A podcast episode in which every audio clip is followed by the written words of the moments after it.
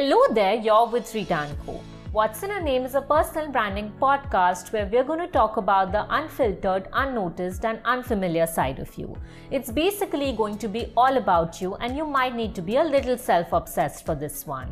So, for this one time, let's make it all about yourself, and while you're at it, let's whine and not whine.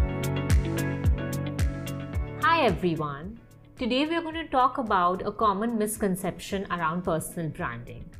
The idea that you need to be super successful to be able to start personal branding. Is it something that holds you back too? Let's explore it today. So before we start discussing about this thought-provoking title, let's first discuss about what we feel is personal branding. Personal branding is simply how you present yourself to the world, how you want them to perceive you, both online and offline. It's really about defining who you are, what you stand for, and how you want to be seen. It's really about making a mark and not about how big or successful the person who's making the mark is. So, we all know the idea of personal branding is coming from the super successful celebrities or influencers who are doing it for themselves, and that's how people are getting inspired to do personal branding. It has really become about larger than life people who are achieving great things and making it all look so fancy and effortless. It's from the domains of celebrities or, say, billionaires who are doing personal branding and making others believe what personal branding is all about. Personal branding is all about staying authentic and being real about who you are. It's really not about exaggerating and showing off the bigger things in life, but it's really about showing the real side of you.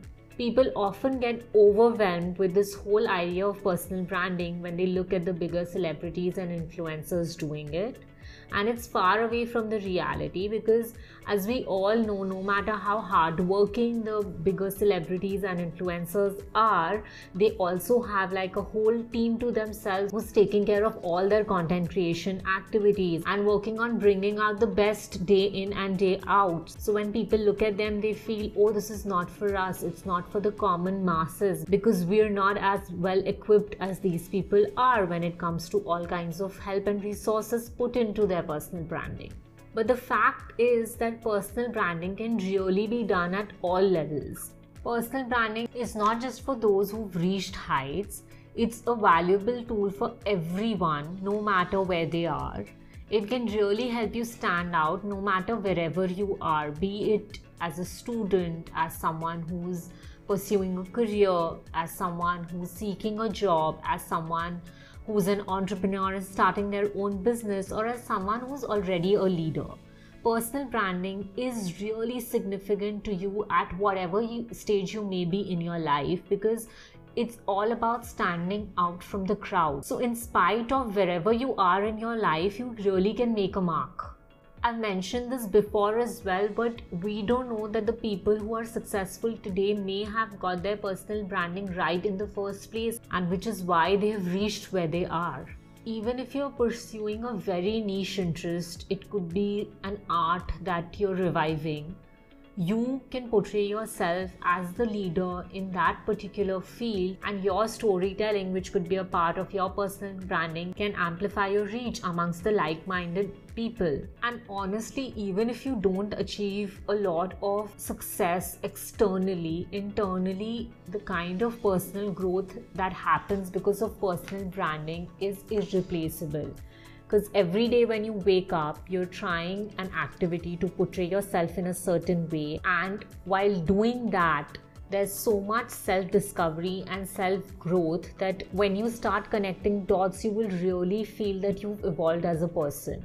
A lot of people also feel that personal branding is all about self promotion and advertising yourself as an expert in the field. But it's so much about understanding yourself about who you are, about what your qualities are, about what you really care about, and what difference you're trying to make with the messaging that you have and the overall impact of your activity.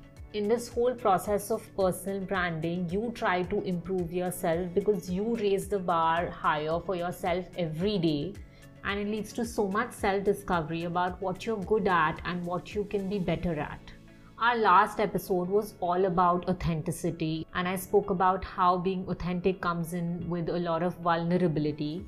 But the fact is that being authentic is a more achievable goal than just being super successful because when you're authentic, you're being true to yourself and people start sensing it. But when you're only aiming at achieving success, you're not really being authentic because you're negating everything that is not a part of your success story and you just let it go and it really hampers your authenticity. But the fact is that authenticity is what resonates with people and helps them connect with your story, and it is actually the crux of personal branding.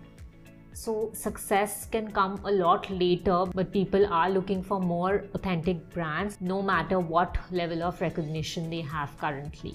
I've said this before and I'm going to repeat it again. Personal branding can be done by whoever, and there's no right time.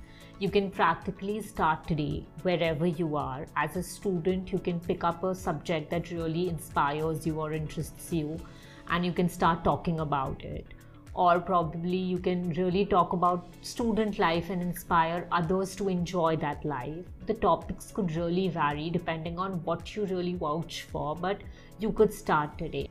I can't stress on the fact enough, but personal branding can be done by whoever wants to do it, and the right time to start it is today. There's absolutely no level or stage of your life that you need to be at to be able to start personal branding practically personal branding can be started at whatever current level you're at, irrespective of the success that you've seen in life.